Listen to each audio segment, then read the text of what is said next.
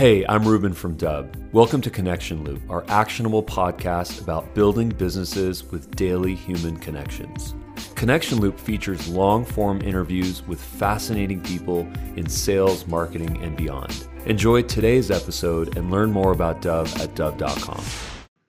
Hey, it's Ruben from Dubb. We are on Connection Loop, our podcast, and we are here with Simi Arora. The first thing that I noticed about Simi on her LinkedIn bio, actually, it says that she helps business leaders eliminate stress, attain fearlessness, purpose, success, happiness through mind mastery programs. I'd love to learn a little bit about what you do and how you are helping people do exactly those things. Hi, Ruben. It's great to be on the show. And thank you for having me and asking me this wonderful question. Well, I'm passionate about bringing the change in people's life by allowing them to meet their real self and then be able to master the mind. Now, this is really important because a lot of times what we really identify ourselves is with our mental stories. And that is what really creates the emotion pattern in our brain, which allows us to make certain choices and take decisions in our life. So, the more we are in tune with our real self, the better decisions we take because our emotions are right in the place where they should be. So this is kind of uh, also influenced by my personal story, my personal journey, which has been instrumental in uh, kind of building the foundation for what I do, which probably we should be talking about as well, I guess. Well, I actually love to ask about people's origin stories, and they're never linear. You know, they're always very diverse. I'd love to hear how you got to where you are now.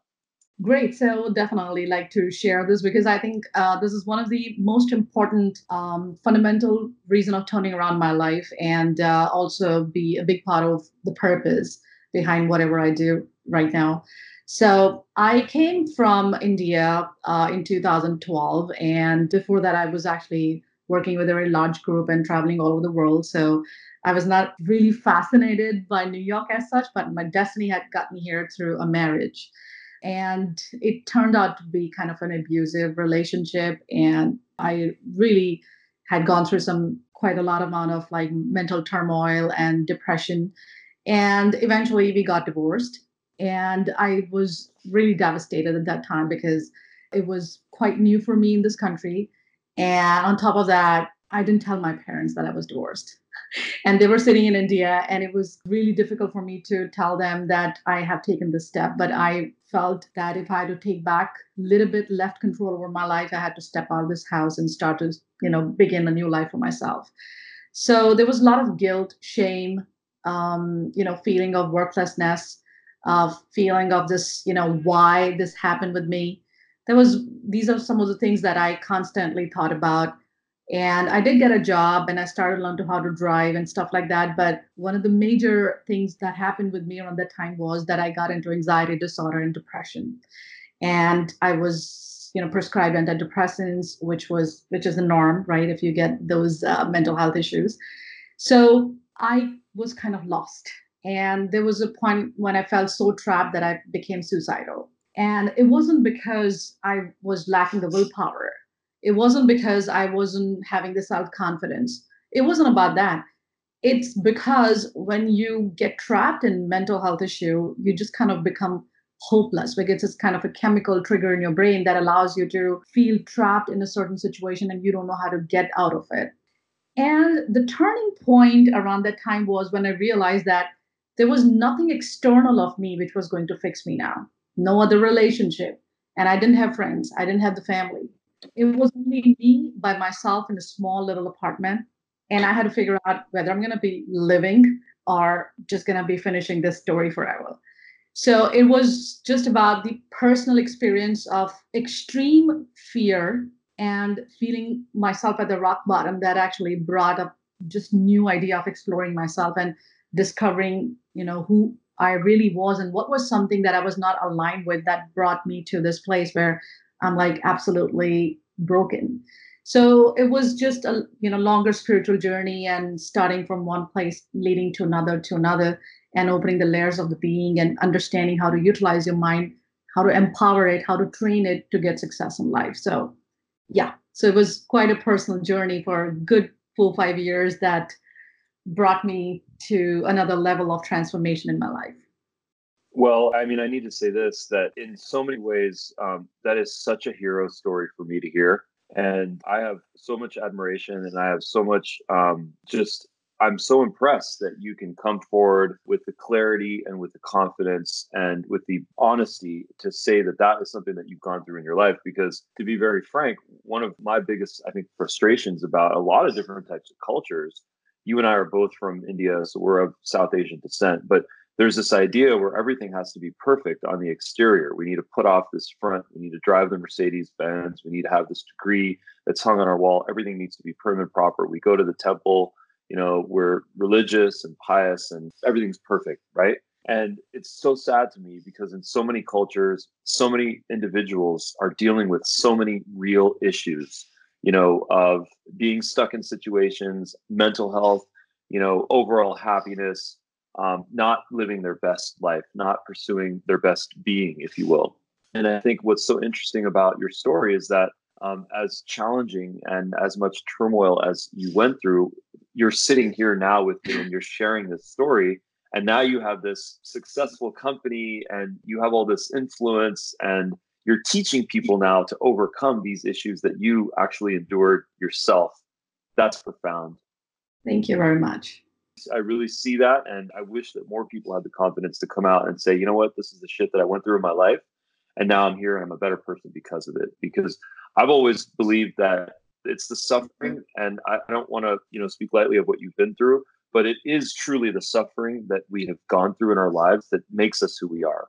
Right, totally. And I also believe that in the time of suffering, I mean, if you choose not to suffer and if you want to do something about it, you have to stand up for yourself and then really, you know, start to first of all take a pause and, you know, try to understand what is it that is making me suffer?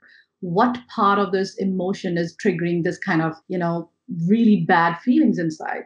And i also really kind of understood the fact that when we don't come up with our authenticity when we are not authentic in our life that puts a lot of pressure on us. And as you said rightly in my case when it was all about talking to my father especially that i have taken this step and i'm probably going to be dealing it with myself i was so afraid and i was making up these stories in my head about like what he's going to say to me how would he deal with this? He's going to be really depressed because obviously as an indian parent is too attached with me uh, and the idea of how the kids should be.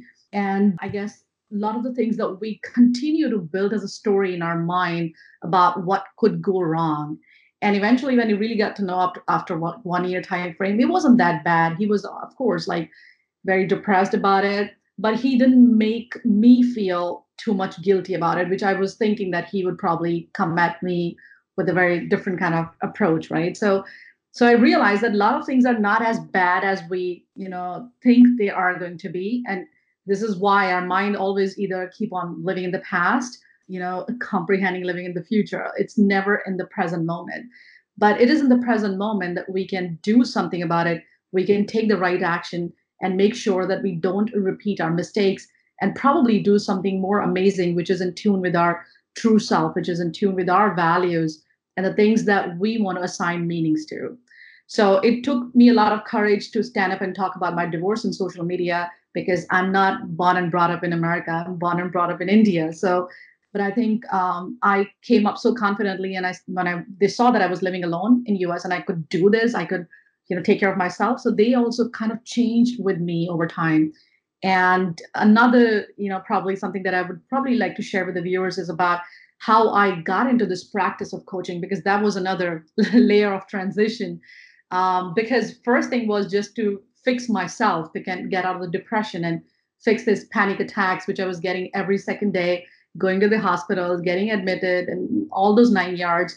First thing was that, and which led me to when I started to open myself, I realized that I was not meant to be in Time Warner's office. What the hell I was doing there? Yes, I'm a, a star performer, but this is not who I am. I don't relate to the people around me. There was this itch, there was this continuous trapping of my soul, which was telling me that I got to do something else, but I didn't know what exactly was that. So I went online and I just started to think I need to start to share my story about other people, about, sorry, my discovery about to other people about how I healed myself so I should do this certification of life coaching. I just came across that page where they were teaching how to become a life coach. So I did my certification. even till that time, it was never in my mind that I'll be running this good size business one day. It was more about to share my story with people, to discuss how I was healed. And then I got into one business. I became real estate agent. I quit my job, and then I got into second business, which also didn't work out. And finally, like you know, transitioning from phases because I was so new, I was so fresh, I had freaking no idea like how to take support from people. I was still alone in this country. But eventually, you know, when I started to talk more authentically about how I built up my company, how I am really able to generate the revenue, plus I'm able to do something that I really find meaningful was a huge, huge, you know, profound impact in my business. Because I think when you, as I said, when you come authentically, you share your real self and you talk about the real things that people can relate to, it really connects the dot with people and it makes your business successful as well. So this transition was really, really important. And I think very useful when I also work with a lot of startup companies and a lot of uh, level executives and business owners who also get sometimes stuck at some point of their businesses. So, how were you able to overcome you know your fear or feeling um, contained or kind of stuck or you know these all these kind of perceived things that you had? What was your path? You keep mentioning that this idea which i think is beautiful you know these layers that you speak to how are these layers you know peeled off so that you could truly get to your true self and and really overcome these fears? What was that process like for you? Well that process was first to just do have the self discovery self inquiry like am i really happy in this moment? If i'm not then there is something that i'm supposed to change. And the way i understood is um, it's you know going to some spiritual organizations. Uh, i mean I, am not biased for one but i went to many different teachers because uh, when you are seeking the truth the truth is seeking you uh, it really happens that way and uh, when i understood that i am not only subjected to the activity between the body and the mind. I'm beyond it. And I'm the one that can actually make the mind work and attract the goodness in my life.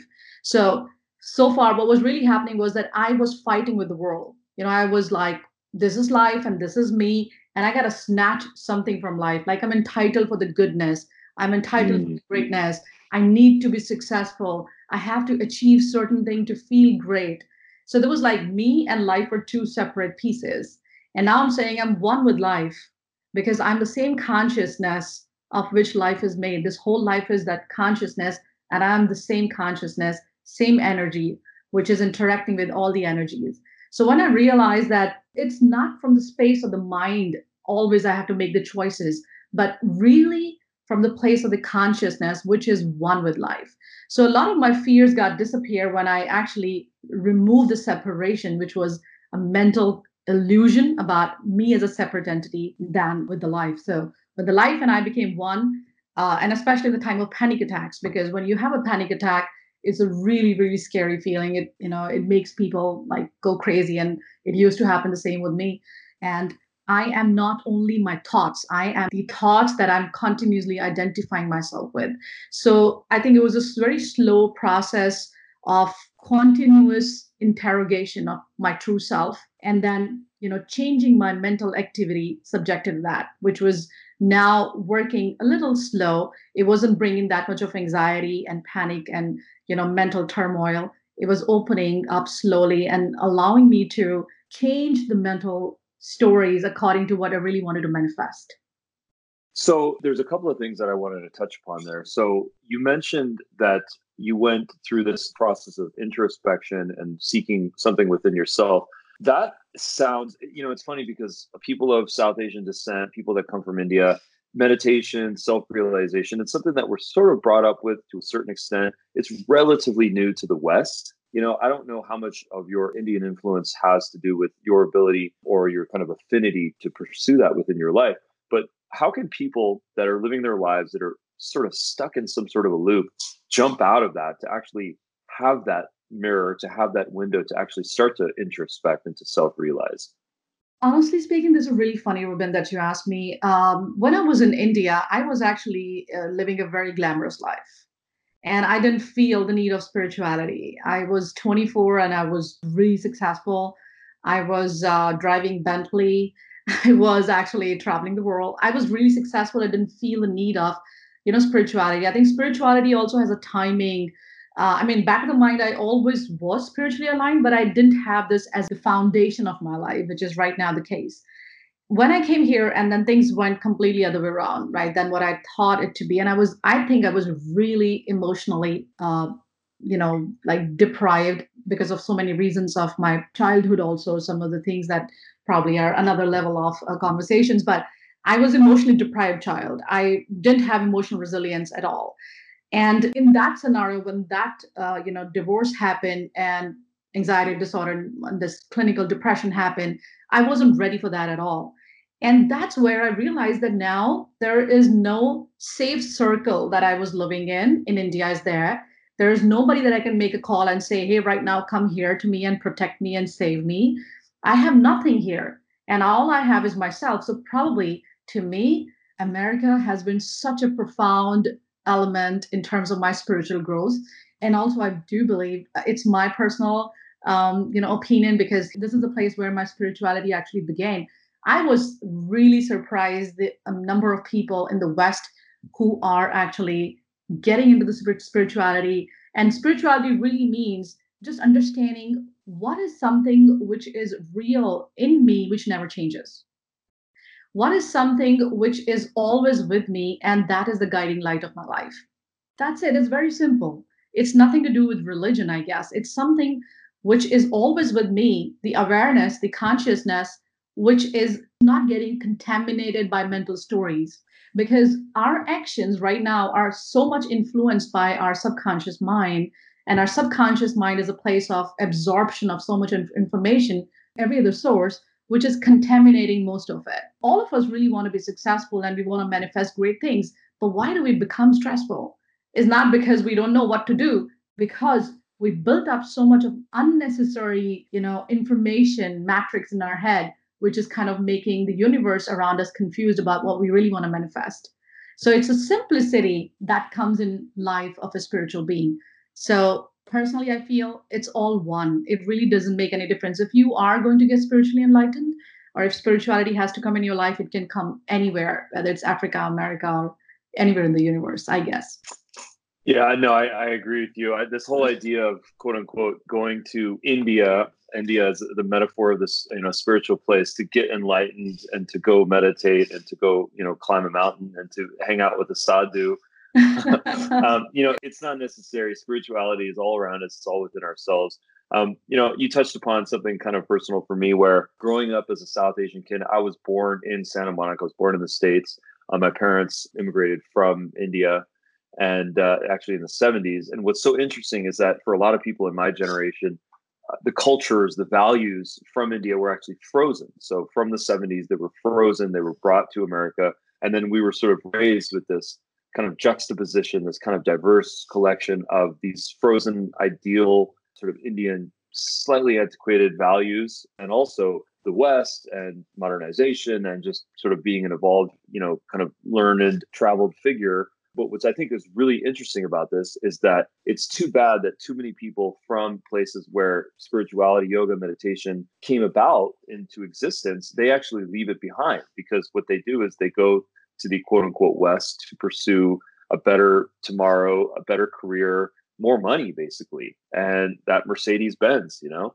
And in the process, they let a lot of that go but it's so ironic that other cultures other generations other folks actually are adopting the beauty of so many aspects of you know yoga meditation spirituality and now it's become ubiquitous it's all around us and now it's really just a choice. It doesn't matter who you are where you're from how old you are it's just a choice that you have to make. So question for you is what is unshakable happiness? All right this is amazing. I'm glad you asked this. So right now what is happening is that we have kind of attached our happiness with the goals right? Back in my mind I, I don't even know how to be happy just like the way i am. I don't know how to be happy just like the way i am right now in this very moment what is happening is I'm going to be happy when I'll go to this evening party. I'll wear a beautiful dress and look great, and I'm going to meet and hang out with some people. I'll be so happy, right? Or if I'll make a couple of million dollars in my business this year, it's going to be a great moment for me, right? I'll be so happy. Or I'll probably reach a certain milestone in my life. I'll be really happy. If I'll get this boy or this girl in my life, I'll be happy, right? So, what we have done is we have procrastinated happiness and we have attached this to a mental story, an illusionary future that we are going after. Now, that doesn't mean that we should not have the goals, right? Doesn't mean that we're not going to have the milestones because it's a human nature to look forward to something and to work towards that because imagination is what has created the creation it's it's a part of the consciousness to expand so we are always looking for the expansion so procrastinating happiness and let's say if you get it let's say we got a million dollar which we were so looking forward to and now what and I, I work with a lot of multimillionaires and i see that they have everything you could ask for like if i can ask for a middle class person to have but they're not happy and they told me that I was thinking that if this would happen, I'll be happy. But now I have this new problem. So why there's something or the other which always comes and bug us is because when we procrastinate happiness and we are tying it up to a particular milestone or particular goal, we are allowing ourselves to become more and more miserable because when we reach at that particular state as well, there must be something, or there would be, or there could be something which is going to shake that happiness for us. It could be another personal problem. It could be the health. It could be you know somebody not being healthy in our family. Could be anything. So unshakable happiness is all about being in a state of mind which is neutral all the time being in the state of happiness and starting from there and creating the life that you want because what really happens is when we are happy right now in this very moment what we have we have two resources we have more energy right? And we have more enthusiasm. Like when I'm happy, what do I feel? I feel more energy. Wow, I want to do this because I'm happy. Let's go. Let's do this, right? Our body language changes when we are happy. And this is what actually builds bigger businesses. This is what actually builds more success because when you're more happy, you're more energy, you're more focused. So, unshakable happiness is a state of mind where you're not seeking something to make you happy, where you're happy, you know how to be happy in this very moment, and then build up on that.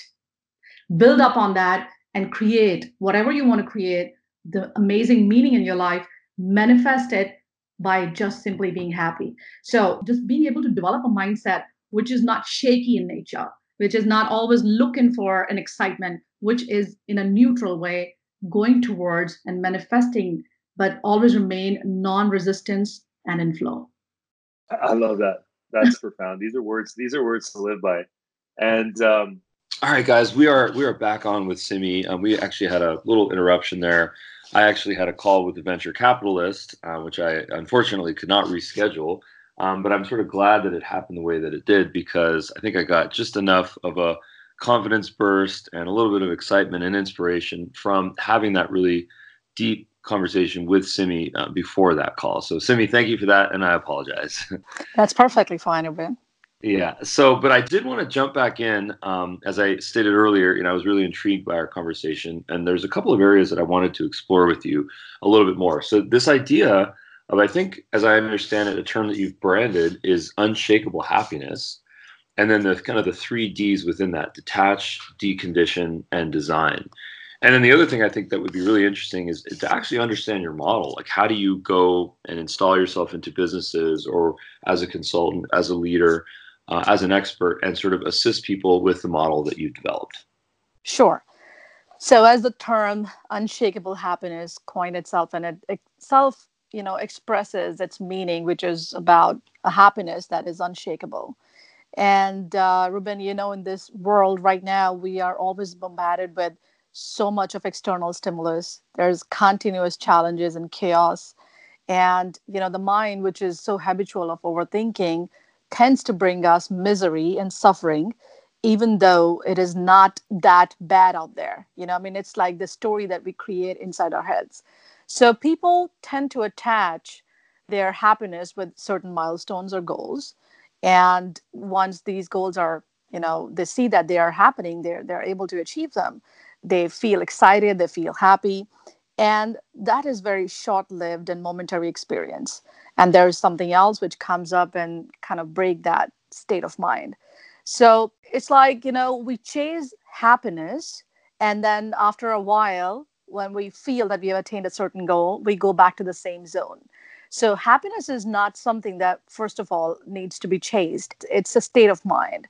And when we add unshakable with it, it's like a mindset which is unshakable, which remains there, which stays with you all the time.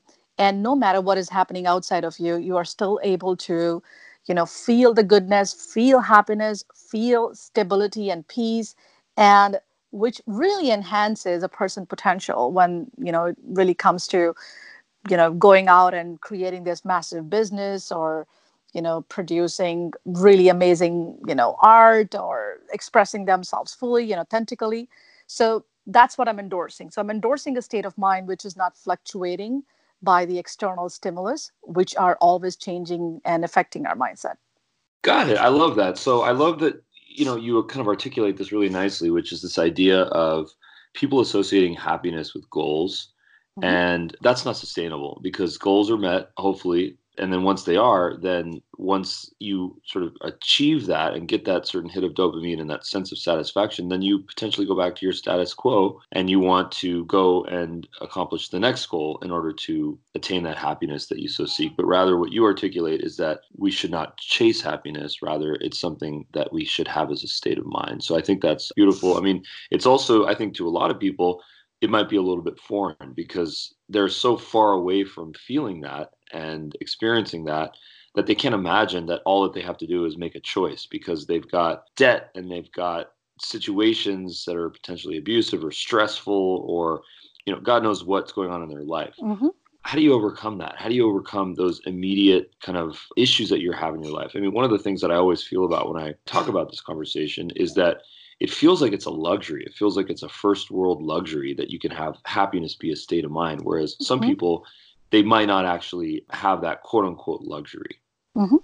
Well, first, of the fundamental thing that we really need to understand is that whatever we perceive out there is a mental experience. Even happiness or fun or excitement that we so are looking to experience every day is a mental experience. So my work actually pertains to going deeper into understanding what happiness is and what exactly are we here to experience like what is the fundamental reason that we suffer. So when it comes to you know sustaining the happiness it's more getting in tune with your mindset more you know reframing the mind to look at the opportunity you know in any adversity. So i went actually one layer deeper and since you asked me about the model earlier so the model that i use is especially for the business leaders out there is called help. So what we are really trying to do with help is we are starting with the happiness. We are saying that happiness is not something that you have to you know achieve or manifest it's already there available to you right now in this very moment. And when you have the happiness you build up a powerful self-esteem which is having the confidence in yourself having the confidence in life and having the you know ability to manifest what you really want to manifest. And once you have those capacities and those abilities and those fundamental clarities you tend to become a great leader. And l stands for the leadership and a great leader possesses a very clear mission. He's so clear about, you know, what really he stands for and what he, you know, wants to interpret in terms of his presence, his legacy in the society, which gives him a sense of purpose.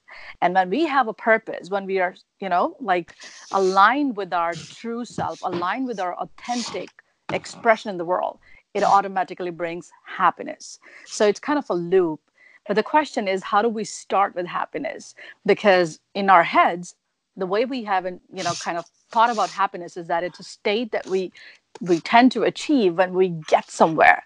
It's not like something that we already have. We don't understand that concept of happiness that's already there within our system just because we are alive and we are present and we can access it. Access it. So talk to me about that. What does that word mean? So for that, I think we need to again go one layer deeper and understand what is it that is making us miserable? What is it that is making us feel that we don't have it? And that is actually a veil of ignorance, which makes us feel that we are separated from life, first of all, you know, the separation of from life. And then we have to get something out of life to feel, you know, we got something and that now I'm happy. So when we become one with life and we understand that it's not the separateness but the you know kind of coming together with life that is going to probably put us more in flow and you know kind of stop this resistance of trying to achieve something. So coming one with life means that we kind of are able to let go of some of the mindset issues let go of the you know mental stories let go of the concepts and structures that we have built up over ages which i also call mental conditioning so the mental conditioning says that you and life are separate and you have to do something specifically to achieve happiness. But if we really come into the present moment and look at our lives right now, and in fact, look at our body right now, we have our heart beating. We have billions of microbes working in our gut to making our digestive system work. We have everything working inside of our own body seamlessly without anybody's interference. Life is already happening. Life is already happening around us, within us, all the time.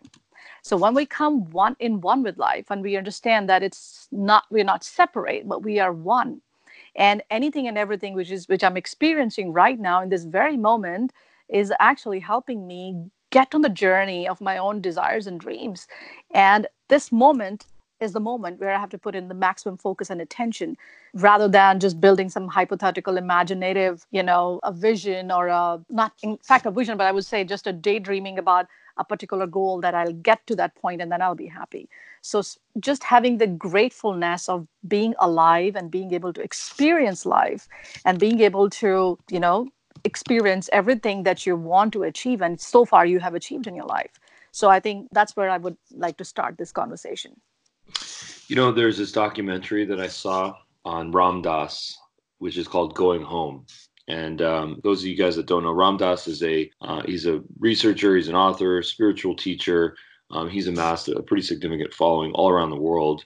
Um, he just had this one thing that he would say as he was going through his life, and it was these simple words: "I'm loving this moment." Mm-hmm. You know, and he would make it a point to during any stress, during any conflict that he was enduring and trying to overcome, he would say, "I'm loving this moment." And mm-hmm. uh, even in his darkest moments he would say that i'm loving this moment and i i really took to that because in our most stressful situations whether it's that we're stuck in traffic or you know we're dealing with a, a tough career situation or financial issues or you know issues with kids or you know interpersonal issues relationships you know, if you can sort of start with that idea of I'm loving this moment and just go into it with that positive framework, positive mindset, you know, you might have a higher chance of, of actually receiving or, in your word, accessing um, that happiness that we so greatly seek. So this is mm-hmm. something that I, I found really um, important. So I just wanted to share that. Um, Absolutely. In fact, in my personal experience too, as I spoke of my journey with anxiety and depression, and I realized back in those days that there was nothing else. Though I was making money, I had a job. So, in those days when I suffered from anxiety and depression, I realized that I am not able to kind of control my mind. I'm not able to understand what was going on within me. And it wasn't like a disease, it wasn't like, you know, something chronicle in terms of the physical ailment but it was something which was my mental story.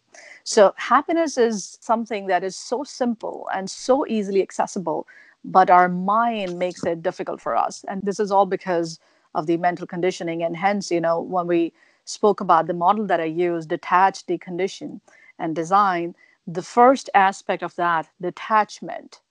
Detachment is a process which allows you to detach with your current stories, concepts, structures, beliefs, and any emotion which is holding you back. So when you detach yourself with your mental stories, you're able to look them at as a witness. So for that, there has to be another deeper layer that we have to get into. And that is like, who am I? Which is looking at the mind. What is this energy which can actually interpret the mind, can understand what's going on, can witness it?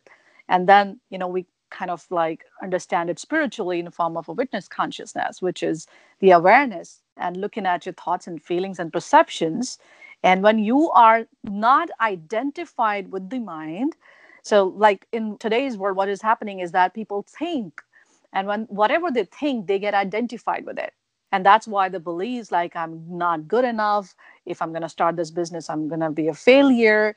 And all those beliefs are the identifications. So what we do is we try to detach the real self from the superficial identifications and bring the real self more into the picture like more into the clarity and you know have the sensibility of the most important factor that i am not my mind and i'm not my body these are both the mental constructs that i use to kind of facilitate some experiences and you know manifest all these amazing desires that i have. But i'm not my mind.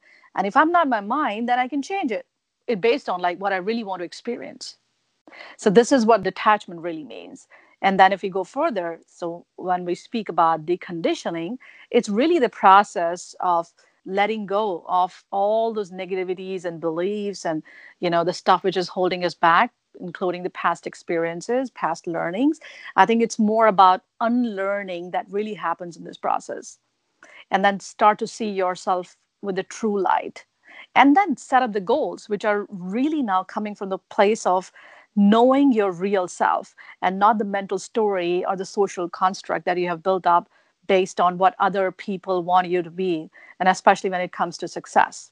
And then we design. Designing is a stage where now we're clear who am i i'm clear how my mind operates and what is something that i have to let go and what is something i need to incorporate we design the exact goals and the vision and the mission and the purpose and then go forward towards achieving, which I probably would like to call manifesting. Because again, achievement to me sounds like, hey, I'm entitled for something, you know, give it to me. And if I'll have it, I'll be happy. So manifesting is more about, hey, I know I'm in flow of life and I know I have this deep desire and I know that life is supporting me and I know I'm going to get there. And that's what, you know, uh, people have spoken about a lot in law of attraction books and stuff like that.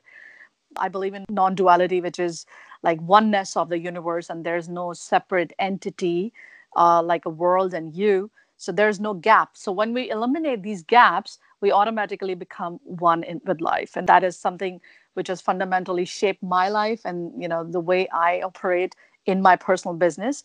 And a lot of, I think, hundreds of people that I work with globally now um, you know, manifesting whatever they really wanted to, be it a great job or starting a new business or, you know, becoming a coach or whatever it is that they really wanted. So it has really been totally transformational journey for myself and the people that I worked with.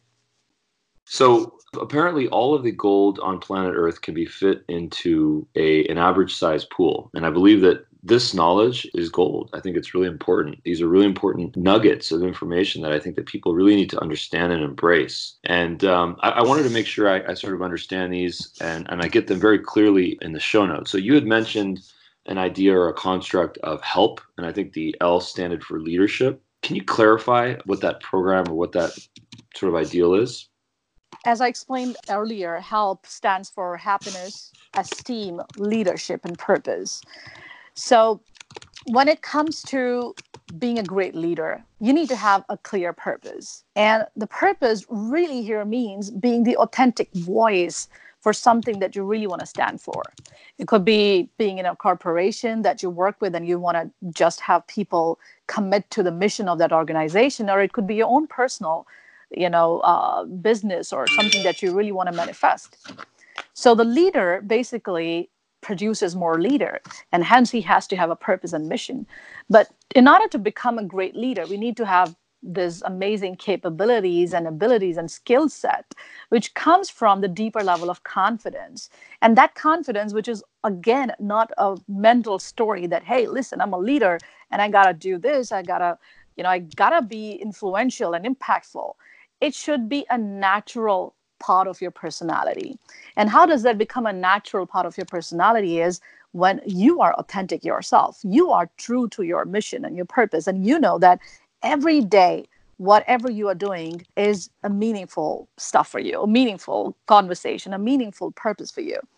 And in order for us to get there, in order for us to be naturally impactful and influential and have people look upon at us and you know kind of follow that particular mission or purpose is to have a state of mind of happiness, a state of mind where there's a natural understanding about all these problems that we come across, all the challenges which are happening in our life, is not like making you unstable and angry and, you know, nervous. And in fact, it's giving you, you know, kind of an opportunity to grow and evolve. You're looking at everything from a positive perspective. I think that kind of really shifts your personality. And in order for you to be impactful and influential and being on mission, that state of mind is crucial. Got it. And then, um, based on this, um, what you went into kind of in detail is a model that you've created. It was really interesting.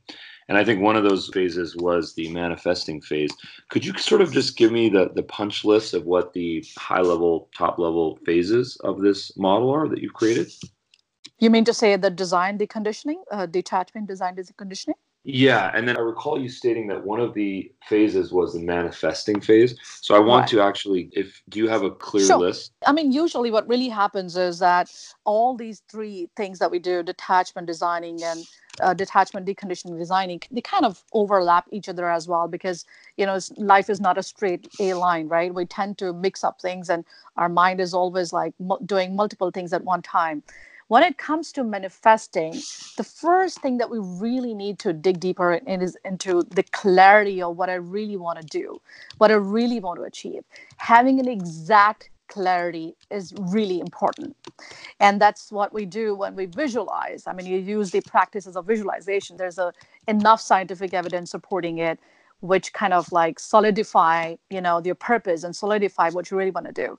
And the second part is the focus having the right amount of focus because if you don't have the focus you are not going to use something what we call the energy into the right direction and which is anyways we, we have a finite amount of energy on the daily basis. So if i am clear i'm focused i'm having all this right amount of energy towards my goal then i'm going to do something what we call the affirmations which is again one of the much used exercise where i continuously shift my mindset and you know empower my mind with the beliefs with the ideas which are going to allow me to naturally get towards my particular goal or milestone that i have you know i really want to experience. And along with that one of the things that i really emphasize is emotional resilience.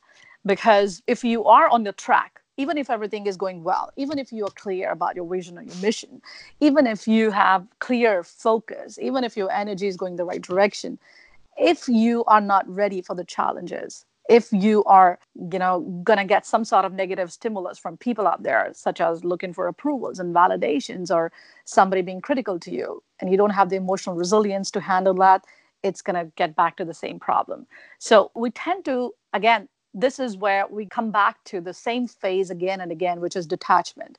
So detachment allows us to bring the understanding again and again that listen it is a thought which is coming up. It could be a thought of anger. It could be a thought of jealousy. It could be a thought of nervousness less confidence but it's simply a thought. And i'm not my thought. And what other people are thinking or projecting about me is also a thought. And i'm not either that. So i am going to detach myself from those thought patterns which are actually you know making me feel uneasy restless anxious and uh, sometimes depressed so this kind of go all along, but majorly clarity, visualization, and affirmations are the way to go for the manifestation. Very cool. You mentioned something um, which I really connect to, which is um, witness consciousness. Mm-hmm. And as I understand it, this is the idea of being able to look at our state of mind as our state of being from third party perspective so that we're not inundated or we're not stuck into potentially the emotional or even superficial side of the mm-hmm. interpretation of that often conflicting situation. And I think that this is, I try to do this as much as I can, which is I try to take a look at a situation, a conflict, and then look at it from the exterior view, because then I can remove my emotions from it and I can remove my reptile brain from it. And I can start to really tap into a deeper, more thoughtful, more mindful mindset so that I can make ultimately the right mm-hmm. choice. How can you sort of teach people to enable this type of thinking and this mindset? Well, it's a great question. And I, uh, honestly speaking, Ruben, it got me seven years of spiritual journey to get to the point where I was able to get to this truth and was able to implement that in my life because it is something which is very hard to explain because it is something which is which has an experiential value and a lot of people right now are looking for their life answers through the intellect. But this, what we are speaking about, being aware, is not a very much of an intellectual process. It is a process of experience. So I believe in the non dual philosophy, and there are many different types of teachers from uh, Vedanta to non dual teachers, right? Rupert Spira and many others who have kind of explained it very nicely and in a layman language why I am not the body and the mind. Just starting from recognizing that I am not my body and I'm not my mind because body is ever shifting and ever changing you know and mind is also evolving and changing mind is evolving and changing based on the external circumstances and environment that you grew up in and the body is ever changing and shifting. Each and every cell of the body is shifting every day, every minute, every second. Again, because we are present here and it is a continuous process. So everything that we come across based on the quantum physics as well is like a fluid has a fluid like property and it is basically evolving and moving every time. So there is no specific matter out there even if we are using our sense perception to touch and feel it. So knowing that even scientifically, we are getting to a conclusion that everything is energy and there's no specific matter out there that we really come across. Gives us enough perspective on knowing that and my body is ever changing. My mind is ever changing. What is it which is not changing? And that you will understand that it's simply the awareness. The awareness that i was 5 years old the awareness that i was 25 and the awareness that now i'm 35 or 45 so just having the experience where we just sit back and be in that moment and then just check in that particular moment. What is it? Who is it which is experiencing this moment? Or who is it which is experiencing this thought? Then immediately you'll realize that if i'm having a thought i'm able to notice that. And that noticing itself is an awareness. Without you knowing something exists there's nothing that exists. So again there's very like deeper ways the processes that i use which usually takes some time like a few days or a week to kind of solidify these experiences. But as i said it's not something that we can understand intellectually. It is something what we follow certain practices. And one of the practices that i teach is pranayam which is using your own breath to be able to bring your mind into the silence and when the mind is silent you are able to get in touch with your awareness or this conscious energy with ease. But living within the physical realm is just so fun, though. Food and wine and roller coasters and physical intimacy and adrenaline of being on a bike going down a hill. These things are just so fun. It seems so natural. I can feel so present when I'm doing these types of things you know this is what some folks might say to you mm-hmm. and i think it's so important to be able to detach and to look at ourselves as energy and not our mind and our body mm-hmm. but we are such physical beings in nature you know mm-hmm. and that's just how we are that's it's how, beautiful that's it's our beautiful. natural state in mm-hmm. order to get to this deeper mental state it requires meditation it requires commitment it requires detachment it requires well yeah, Ruben. So one of the things which people really get wrong is that the thing that if you are talking about, you know, all this spiritual aspect, it stops you from living fully. I think it's absolutely the other way around. In fact, there are so many people who bike in the beautiful hills, but they're thinking about something else.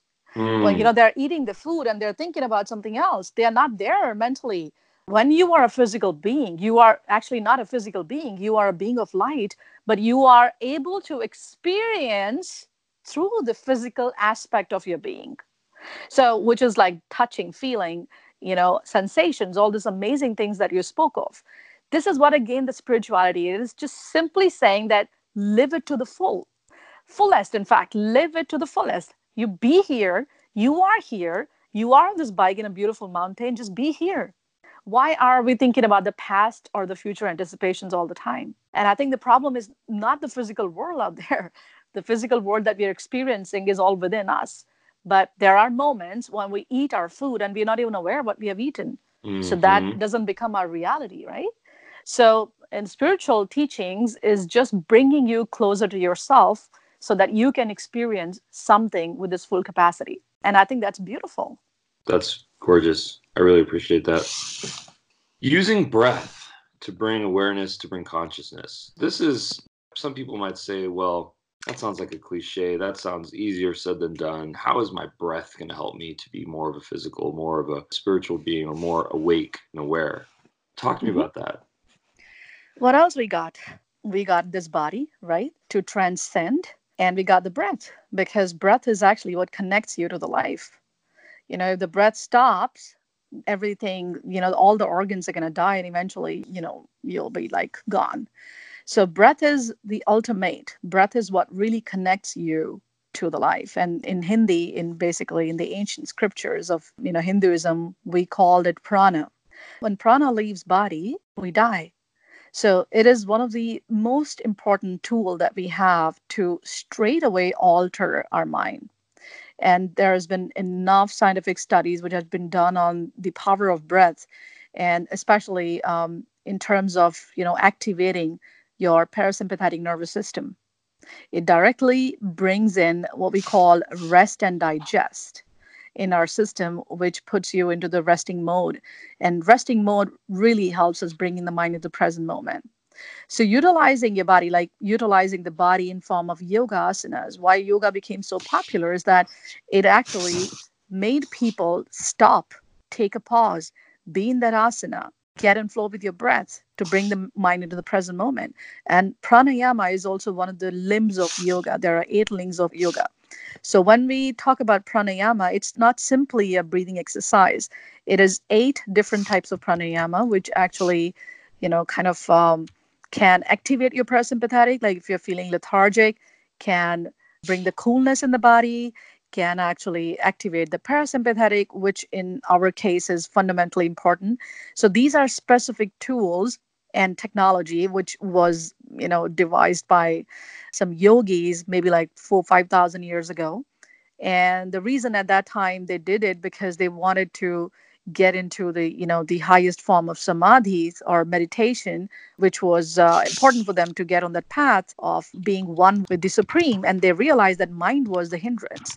So but anyways in today's world we don't i mean not everybody is going to the yogic path but everybody needs to bring their mind into the present moment so when we say i need to bring my mind to peace and stability we just simply need to use our breath to do that mm. that's a beginning point mm-hmm. I have this this saying, just breathe, and I use this constantly with my six year old because you know for him he is intelligent and he has desires and curiosity and he's going through life and you know he wants he wants to make a difference he wants to create he wants to build and sometimes you know when he's um, focused on accomplishing something and he can't do that um, he becomes very you know upset. And you know i always remind him just breathe. And through that i think mantra i think what what i'm really trying to do is to just have him take a step back and do all these things that you're talking about which is you know taking the role of a witness to consciousness and to be able to you know tap into different parts of the brain and be able to really detach you know? And i mm-hmm. think that he understands it you know so i think that if a six year old can understand it well I shouldn't say it like that because I think young people are, are much much smarter than much adults smarter. in many yeah, ways. To- but, totally. right. and it's also, you know, um, I would like to emphasize one more thing about pranayama practice is that there are so many scientific studies that has been done, especially on one of the pranayama, which is called alternate nose breathing. If you Google it, you'll find out there are ample of studies done in America and other parts of the world, and they have figured out there is a brain circuit in the brain which kind of signifies a higher level of activity when we are running or when we are overthinking or you know when there's like sort of nervousness in our system. And that circuit actually expresses a very different type of activity when we are breathing deeply and especially when we are doing the alternate nose breathing exercises so this has all been done by doing this scannings and different type of technology that you know are prevalent in today's world so brain is your representation of the mind. Mind and brain are kind of correlated. Mind is this softer, or I would say subtle intelligence, and brain is the you know object. It's something that you can open and see. But there's no specific thought that you can find in the brain, right? They all reside, which is a subtle component, lies in the state of mind. So if we want to change our mind, if we want to at least, you know, kind of understand our mind, understand what am I really thinking? What am I really doing? Is this right for me? Is this wrong for me? Or am I kind of really distracting myself from the real issues? You have to bring your mind to silence, at least come in the present moment. And using your breath is the only way you can do it, honestly. There's no other way. Wow this was mind enhancing, and this was, um, I think, a really, really critical conversation. And I and I can't wait to get feedback from folks from listening to this conversation, and really to take some of these mantras and these ideals and apply them to their own lives, because you know our lives are filled with stress and conflict and contention. You know, if we want them to be, but if not, we can just breathe and we can look at ourselves from an exterior perspective and make better, smarter choices to ultimately, in your words, get unshakable happiness. Beautiful. And I would like to actually give a little gift to the listeners uh, or the viewers. If they go to my website, simiarora.com, there is um, image that says that you can actually download a free pranayama five day course so they can get access to that and you know that is going to be through the email delivery. And they can figure out if they have never practiced pranayama they don't know what exactly that practice is all about. So i am offering this free course to them. So they can just go click in there fill in their email id and they will instantly start to get the course delivery. Amazing. Really appreciate that. I'll make sure to include that in the notes. Um, can you also provide where folks can find you on social well, yes, everywhere pretty much. Uh, on LinkedIn, it's Simi Arora, Facebook, Simi Arora, and on Instagram, it's uh, underscore Simi Arora. So it's pretty much everywhere, same name. Got it. Well, Simi, thank you so much for your time. Pleasure was mine, totally. It was amazing. And thank you for having me on the show. Thanks, Simi. Bye bye. Bye. Thank you.